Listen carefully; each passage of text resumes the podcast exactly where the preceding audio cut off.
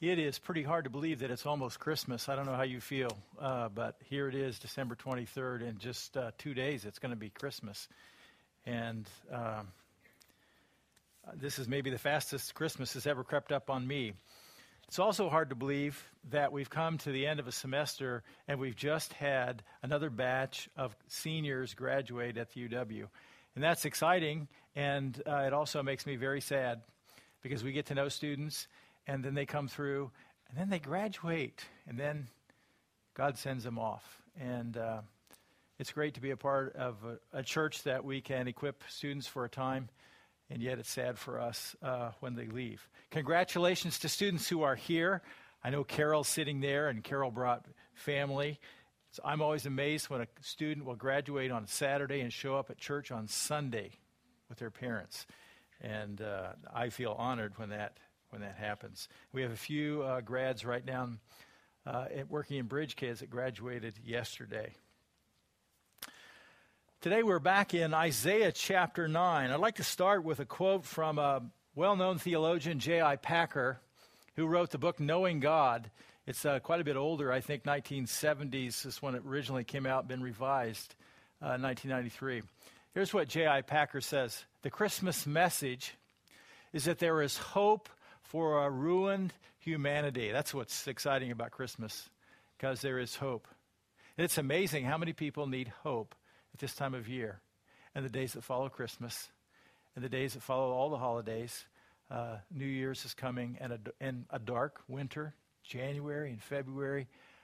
Christmas message is that there is hope for a ruined humanity, hope of pardon because we need forgiveness, hope of peace with God, hope of glory because at the Father's will, Jesus Christ became poor and was born in a stable so that 30 years later he might hang on a cross. That's a Christmas message, says J.I. Packer.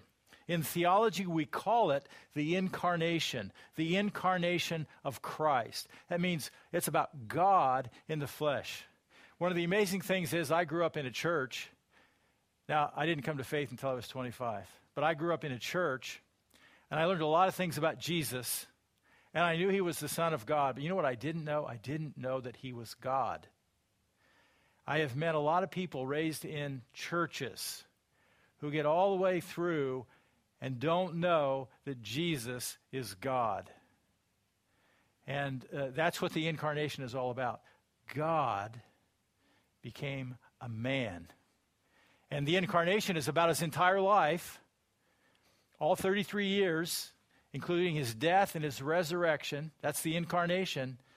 And Christmas, when we celebrate his birth, is just that entry point. It's that God becoming a baby. Um, we have been talking about Isaiah, the last Isaiah chapter 9, the last uh, three weeks. That's on page 481 if you picked up a Bible when you uh, c- came in. Um, Isaiah is an amazing prophet. I would encourage you to go through and read the book of Isaiah sometime with this in mind. Isaiah tells us more about Jesus than any other prophet in the Bible. Sometime go through, Isaiah's a hard book, 66 chapters but go through and read it looking for things that you know about Jesus, that you've heard about Jesus, and underline them. There is an amazing amount of things in Isaiah chapter 9. I'm going to uh, read Isaiah 9 just to remind you of the passage we've been looking at the last three weeks. This three part series, Isaiah 9, verses 1 through 7. Here's what Isaiah says Nevertheless, there will be no more gloom for, for those who are in distress. In the past, he humbled the land of Zebulun and the land of Naphtali, but in the future, he will honor Galilee of the Gentiles by the way of the sea along the Jordan. So, what Isaiah is telling 800 years before the birth of Christ, that there is a time coming where God is going to bless the socks off the northern part of Israel, the land of Zebulun, the land of Naphtali. It just happens that Nazareth, where Jesus grew up, is there. It also happens that Capernaum, the city where Jesus had his ministry headquarters is there. This whole area called Galilee of the Gentiles. Why of the Gentiles? Because the Syrian army invaded. It was dark and gloomy, time of distress for God's people. And, and God says, time's coming Verse 2 The people walking in darkness have been seen a great light. On those living in the land of the shadow of death, a light has dawned. And we know it is the light of the world. His name is Jesus. We, we've talked about that already. Verse 3 f- through 5, not very well known.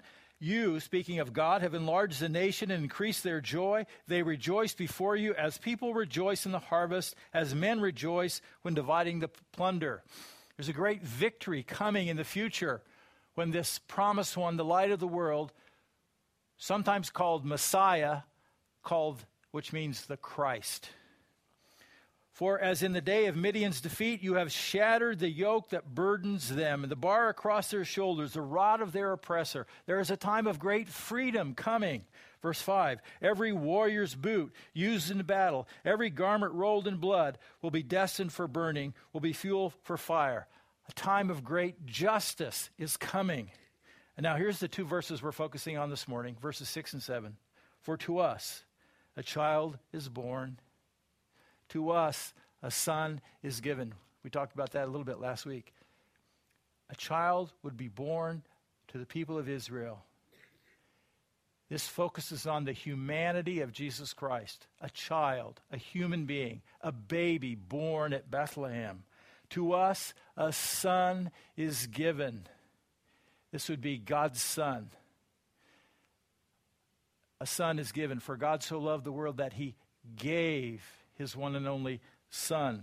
This speaks of his deity, humanity and deity here in one verse and the government will be on his shoulders, and he will be called Wonderful Counselor, Mighty God, Everlasting Father, Prince of Peace. Of the increase of his government and peace, there will be no end. He will reign on David's throne and over his king, kingdom, establishing and upholding it with justice and righteousness from that time on and forever. The zeal of the Lord Almighty will accomplish this. Okay, let's break this down. We're going to start with Isaiah 9, verse 6. And if you're following on the outline, the baby Jesus has been destined to be um, ultimate ruler. The baby Jesus has been destined to be, you should have another, there you go, click on that, thank you. Um, with Isaiah 9 6, we, we see his humanity and we see his deity. And for to us a child is born, to us a son is given. The government will be on his shoulders. You know what? That's never happened. Jesus came, he was here for 33 years. This never happened. Why? Because this is yet future. I, I think I've mentioned it to you before, but sometimes the, the Old Testament prophets, they knew about what God was going to do. God gave them information about the future. Isaiah is writing 800 years before the birth of Christ and he sees that a son is going to be born. And we send, I, you know, I read a Christmas card to you, um, was it last week or two weeks ago? And um, it's so cute to have these Christmas cards. For us, uh, a child is born. For us, a son is given. That's great. But you know what? The child is born It's only a small part of Isaiah 9. And when the prophet saw it, it's like two different comings. He saw this one, but and he saw this one, parts of it, but he didn't realize the time lag between the two. And that's exactly what happens in Isaiah 9 6 and 9 7. The government will be on his shoulders. That hasn't happened yet, but it will. One day, Jesus will take on the mantle of leadership. He will be over government. In fact, he's going to be over the nation Israel first to, to complete all and fulfill all the promises God made to Israel, but he is going to be the ultimate world ruler. So, uh, the first thing I want to say is that he will one day be leader of all government. And uh, let's, let's go back to what the uh, well known passage at Christmas. It's what the angel Gabriel said to Mary, Luke chapter 1. This is what Gabriel said Mary, you will be with child. Does that connect you right back with Isaiah 9 6? And give birth to a son that's Isaiah 9 6, a child and a son. And you are to give him the name Jesus, which is going to mean Savior, and he will be great. as an understatement, and he will be called the Son of the Most High, the Son of the Most High God. Now, this would really play uh, havoc with First Testament, Jew- first century Jewish people. To say that Jesus was the Son of the Most High God for them was blasphemy because they knew there was only one true God. So if Jesus is going to be the Son of the Most High, it almost sounds like Jesus is the second God. So that can't be, and so we erase Jesus.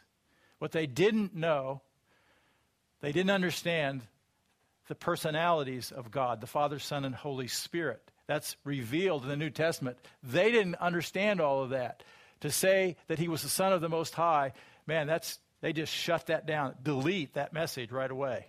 Do not listen to that message.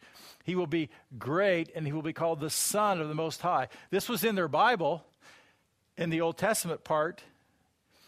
Um, no, excuse me, 32 is not. The Lord God will give him the throne of his father David. So, this political rulership of a kingdom is going to be handed to Jesus someday by God the Father, and he will reign over the house of Jacob forever. His kingdom will never end. Jesus is going to have a kingdom over the house of David, and he's going to fulfill the promise. We looked at this already, 2 Samuel chapter 7, 13, and 14. God told David, one day you're going to have a descendant way down there, and he's going to be great. He's going to have a kingdom, and he's going to rule forever. Okay. Um,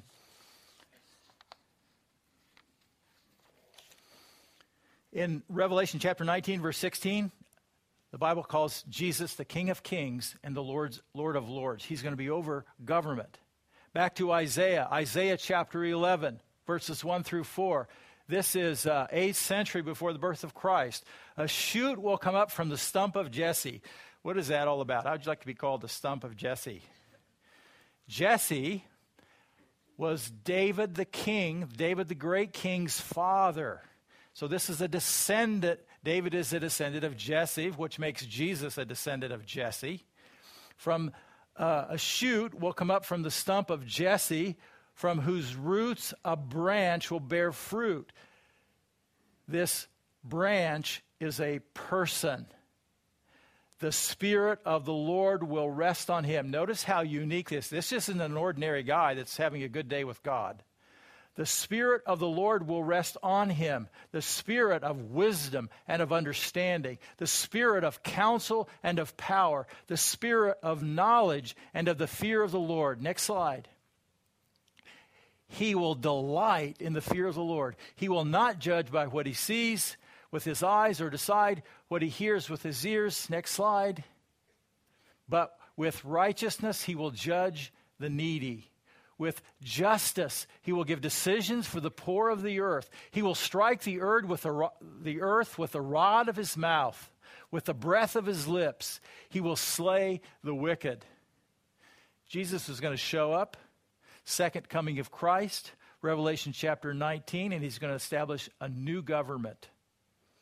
And he's going to rule. Okay? I want you to see that. I want you to understand that. Um, He's going to be the ultimate ruler. Next, he will be called Wonderful Counselor. This is what we like on our Christmas cards. Jesus will be called Wonderful Counselor. Isaiah chapter 11, verse 2 said he will have this, we just read this, he will have the spirit of counsel. He's going to be a wonderful counselor. Jumping to Micah 4 2, seventh century before Christ, many nations will come and say, this is, at the, this is when Jesus comes back a second time. It's future. That didn't happen in the first coming of Jesus. Come, let us go up to the mountain of the Lord, to the house of the God of Jacob. He will teach us his ways so that we may walk in his paths. The law will go out from Zion. This is all a reference to the temple and Jerusalem. The word of the Lord from Jerusalem. Next slide. He will judge between many peoples and, and will settle disputes for strong nations far and wide. This is going to be a wonderful counselor. He's going to be counseling people. He's going to be counseling citizens of the kingdom. He's going to be counseling perfectly with all wisdom. Notice what happens here. They will beat their swords into plowshares. Uh, they're going to take the instruments of war and they're going to turn them into implements of peace. They will beat their swords into plowshares and their spears into pruning hooks. Nation will not take up swords against nation, nor will they train for war anymore. Now we're creeping into the Prince of Peace, but hold on, we're not there yet, okay? I just wanted you to see um, how well the scriptures fit together. So, just stop and think a minute. Jesus Christ is wonderful counselor. He is your wonderful counselor today. Not just a wonderful counselor then or later, but right now. He is your counselor. Do you need counsel? Do you need wisdom? Do you need advice? Do you need direction for your future? Do you want help with choosing a mate, a career, what decision to make? Jesus is a wonderful counselor, and he wants to be your counselor. And he wants you to bring your concerns, your problems, your decisions to him to ask for help. Um, I was just when I when I wrote this out this morning, I was just thinking, or uh, yesterday, I was just thinking about um, Sue and I hit a time in 2007 where we stepped away from our ministry, and um, we didn't know what our next step was and we prayed and asked God for wisdom and we asked God for direction. And we did this day by day by day and we waited. And it got to be kind of a long time, about 10 months. And then God directed us yes, it's time to plant a church in Eau Claire. That's why we came. It's because God is a wonderful counselor and he counsels and he gives direction. And he asks us to trust him. So, if you need uh, advice, you need counsel, you can entrust your decisions and your life into Jesus' hands. And one of the things about Jesus' advice when he gives counsel, he never goes against what's already revealed in Scripture. So he is always consistent with God's will as revealed in the Scripture. Um, so, he will be wonderful counselor. Also, he will be called mighty God. This is about as clear as you can get. Jesus, God's Son, will be called mighty God. And we read this, and it's so easy to take it for granted. Um, this was a profound statement by uh, Isaiah, uh, written about Israel's Messiah and so they had a lot of clues about Messiah. Messiah means anointed one. It, that's the same term for the Christ. You know, Christ is not Jesus' last name, it's his title. He's the Christ, the anointed one, the Messiah. Um, Colossians chapter 1, verse 15 through 20 is one of the best descriptions of Jesus in the New Testament. Now, this is written in the first century. Isaiah in the 8th century before Christ said he would be called Mighty God. Here's a good description of Jesus being Mighty God. Verse 14 gives us the clue that this is referring to Jesus. Verse 15, He is the image of the invisible God. The word there for image means the exact representation. It doesn't mean he's like a reflection, he's like it, okay? He is the image of the invisible God, the firstborn over all creation. For by him all things were created. Sometimes people don't get this. Jesus Christ is the creator of Genesis chapter 1 and verse 1. In the beginning, God created the heavens and the earth. It's right here. It's him. For by him all things were created, things in heaven and on earth, visible and invisible. He's talking about the visible realm of creation and then the spiritual realm of creation that's invisible. whether thrones or powers or rulers or authorities, talking about angels, good angels and evil angels. All things, this is what I want you to zero in on.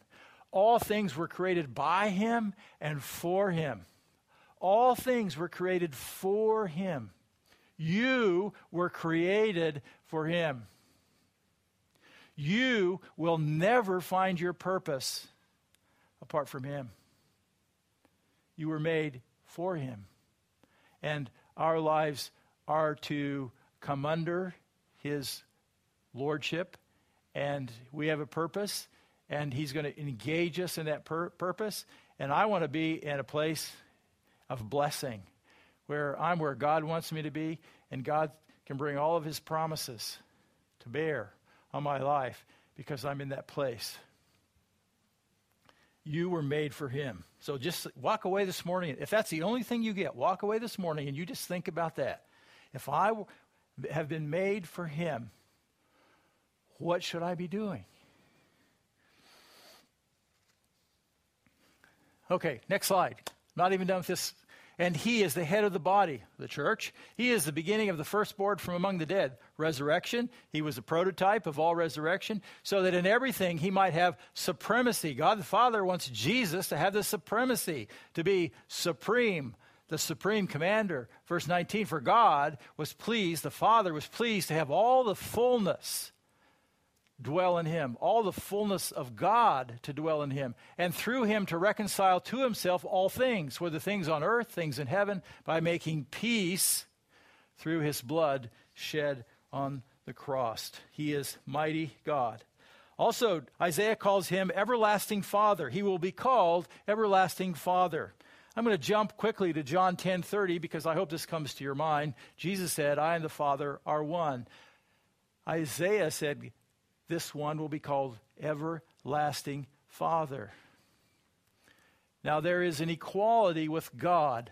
Jesus said, I am the Father, are one. Jesus is God. The Father is God. They are distinct persons in the Godhead Father, Son, and Holy Spirit. And yet there is a name or a title that goes to Jesus called Everlasting Father. It does not mean he is God the Father but it's a term or title that speaks of his relationship to time. He is everlasting, he is eternal God. We are reminded that he existed way before he showed up in Bethlehem. Uh, he was, he was there at creation, he was before creation. He is f- like a father of time. I don't want to use that word, uh, he is way over time. You know, he, he, he is over all. When it comes to time, he's the daddy. But yet, He's not God the Father, he's God the Son. So, I don't know if that helped you or confused you, but it's a name he's going to be called Everlasting Father. He will be called Prince of Peace, Isaiah tells us. Uh, we saw already in Isaiah chapter, uh, uh, excuse me, in Micah chapter 4, verse 3, that there will be a time coming in the future when people will turn their, uh, they'll recycle their implements of war for things of peace.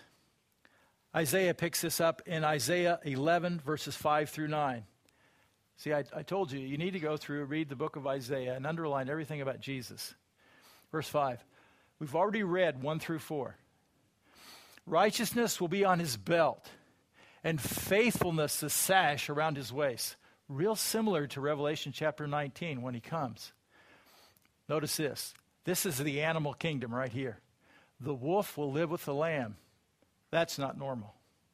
The leopard will lie down with the goat. Not normal. The calf and the lion and the yearling together, and a little child will lead them. Sometimes that little child will lead them gets misquoted in a lot of different places. But the idea is this is a great time of peace, a supernatural time of peace when Jesus is ruling and there's going to be a supernatural peace. The cow will feed with the bear, not natural. The young will lie down together, nope. Uh, and the lion will eat straw like the ox. Now, I don't know how they're going to do that. The infant will play near the hole of the cobra, and the young child put his hand into the viper's nest. Don't recommend that at home. There's a time coming when there's going to be safety.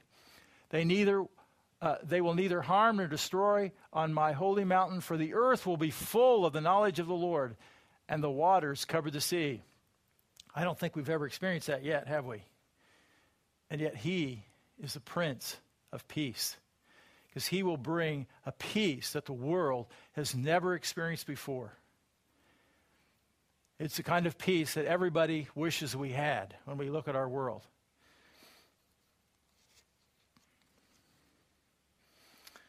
Another passage from Isaiah, chapter 2, verses 2 through 4. In the last days, that's pretty clear. End times. The mountain of the Lord's temple will be established. Where's that? Jerusalem.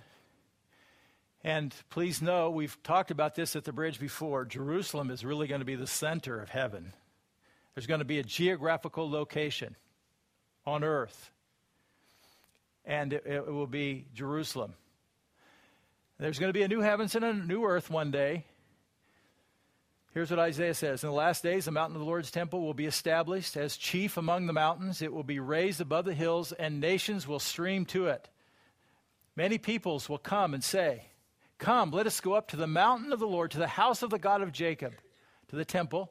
He will, there's no temple there today. Someday there will be. He will teach us his ways so that we may walk in his paths. The law will go out from Zion, the word of the Lord from Jerusalem.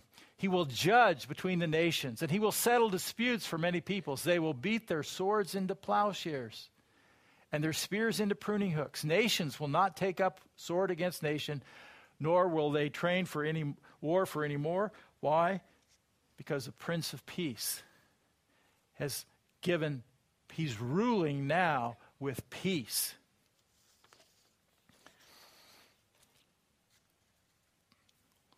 Last passage right here is Micah 5, 7th century before Christ.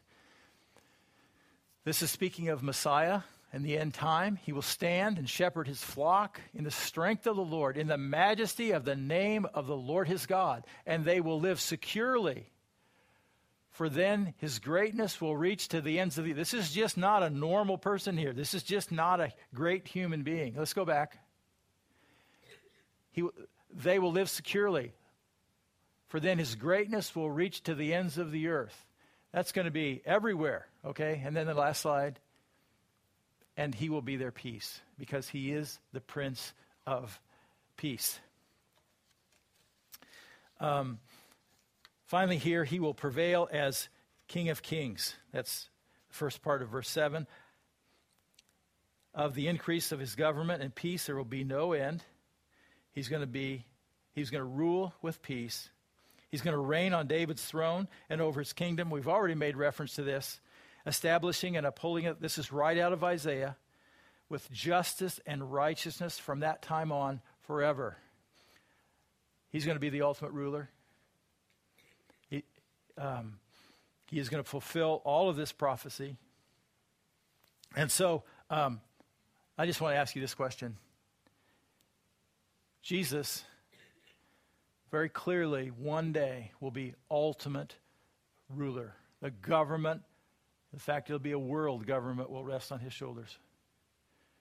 Will you let him govern your lives? Will you let him rule in your life? Right now.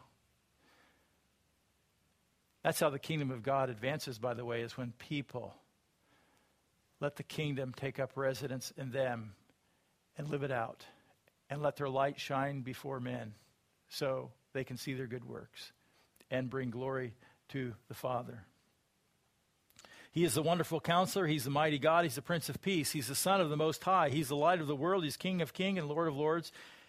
And one day, the Bible says that every knee will bow before him. I always wonder is this going to be a joyful time for Christians? Or some of them going to just sort of like God's just going to sort of force them down to their knees? So, last point. In Isaiah 9, verse 7, the zeal of the Lord Almighty will accomplish Jesus' ultimate rule. And Isaiah 9 7 says, The zeal of the Lord Almighty will accomplish this. Think about this the zeal of the Lord. The intense, passionate desire of God will accomplish these things. This is a big deal to God. He, he is intensely, intensely passionate about this, to accomplish all of these things. He is zealous about this. Think about this. He is intensely passionate about you being involved in advancing his kingdom, about you joining him in all that he wants to accomplish. Isaiah chapter 46. Uh, first of all, God has already proclaimed the end from the beginning. This is from Isaiah. God has already proclaimed. Next slide. Next slide. And next slide. Here we go. God has already pro- proclaimed the end from the beginning. Isaiah 46, verses 9 and 10. Remember the former things, those of long ago and this is one of the coolest passages. I am God, there is no other. I am God, there is none like me. I make, know the, make known the end from the beginning. We have the book of Revelation. We know how it all turns out. We know who wins in the end. We know whose side we're on right now.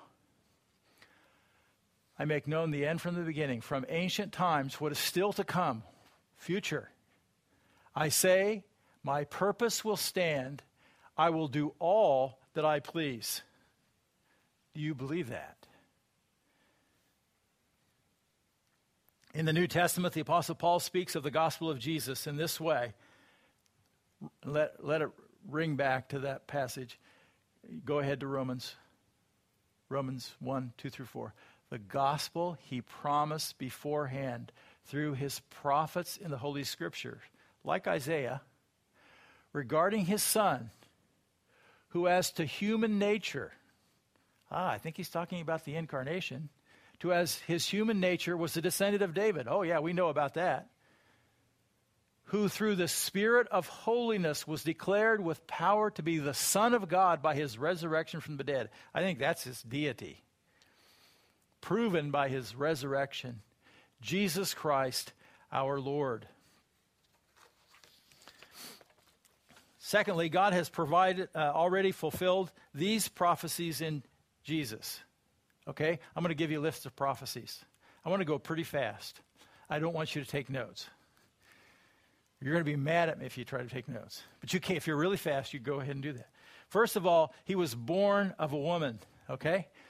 Now, you know that that's no big deal. All children are born of women, right?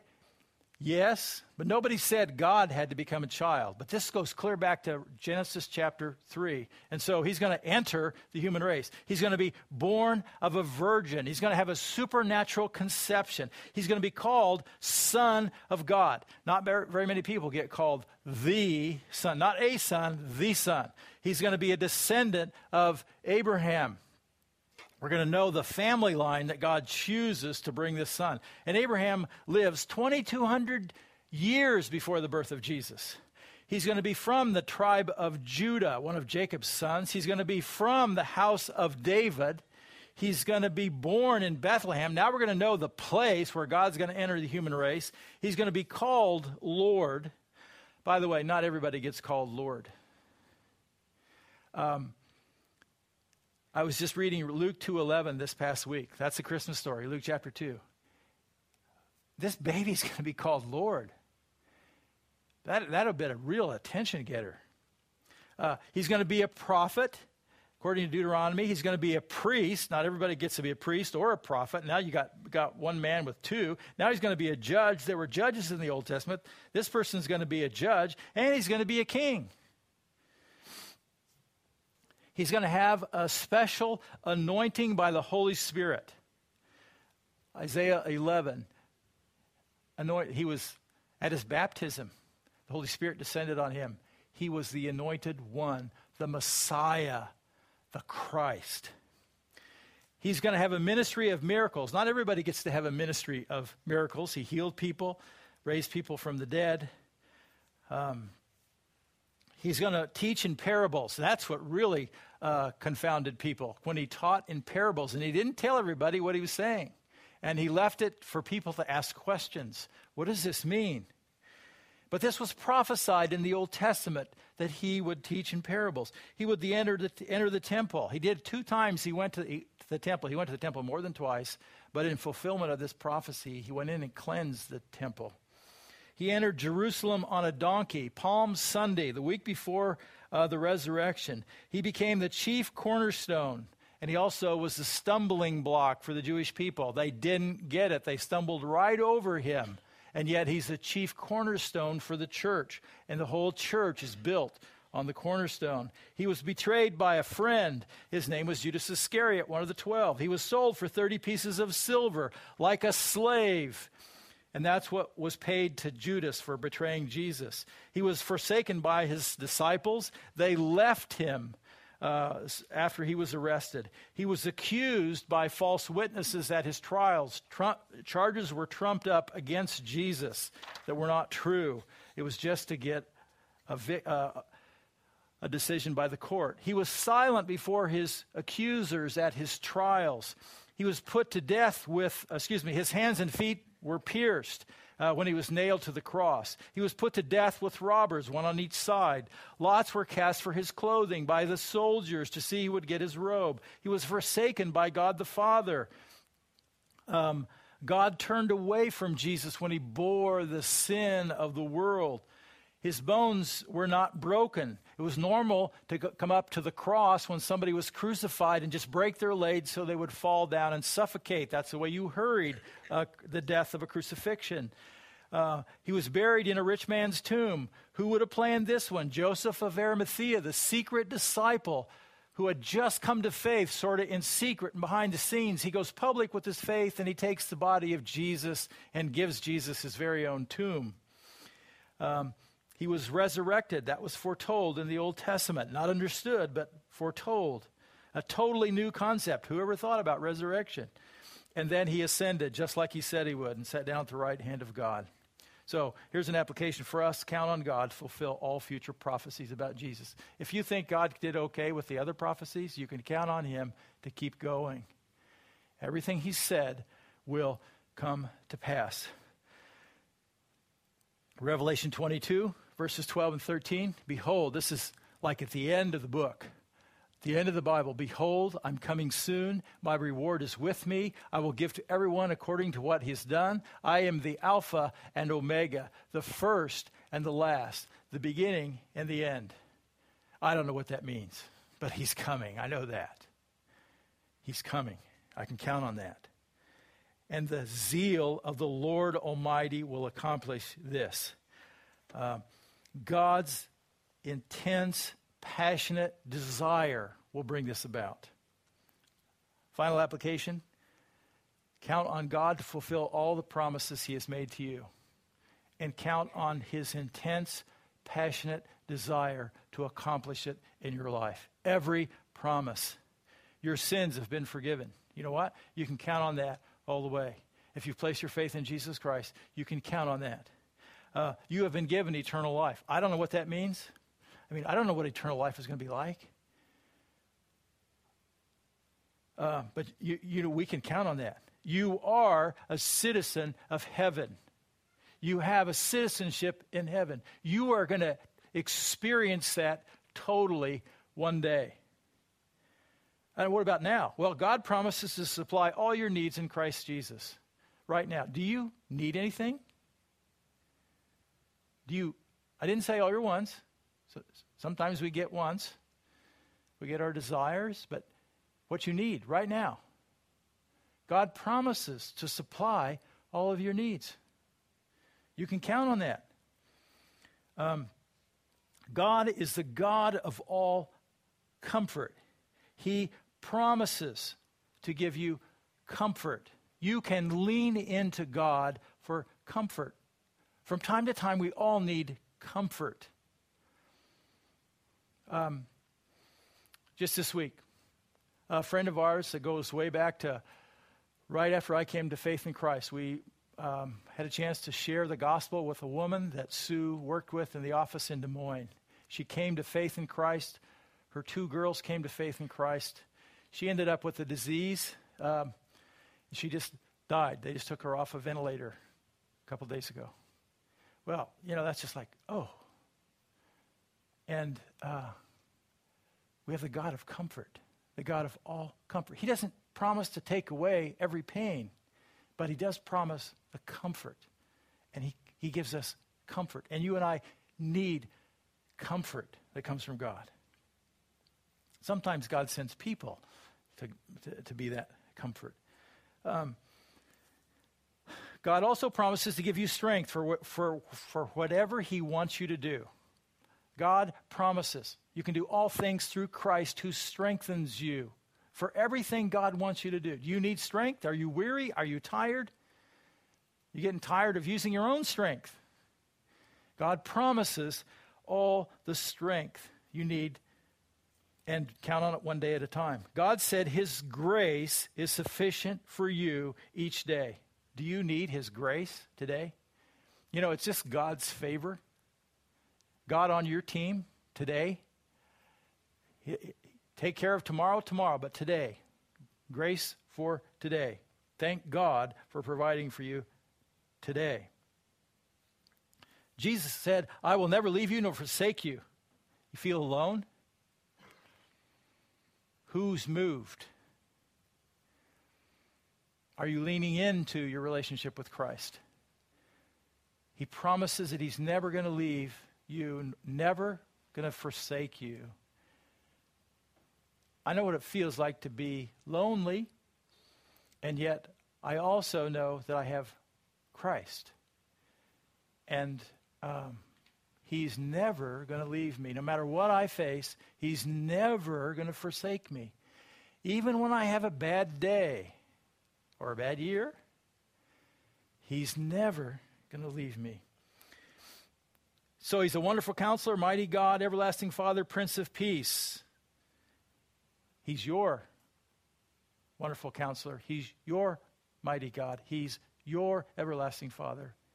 He's your Prince of Peace today, right now.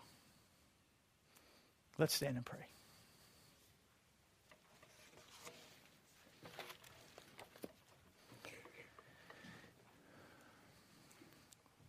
Father, we want to uh, just give you praise today for sending your son.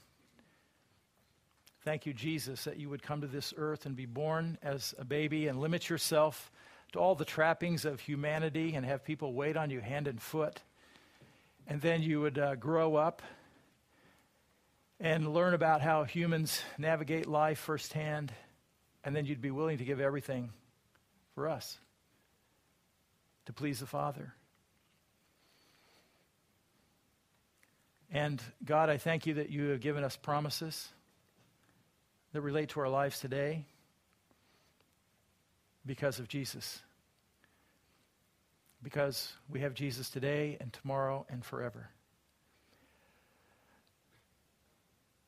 Father, I pray that uh, you'll remind us as we go through the holidays, and we know it's Christmas and we know what that means, and yet uh, it's just easy to be busy and not remember what it means that Jesus is Lord. Remind, uh, remind us as we go through these days, these days that we can spend with family and friends, and um, may you be honored by the way we communicate, the way we relate, the way we treat each other, the way we treat family members, and the way we treat friends. For Jesus' sake, amen.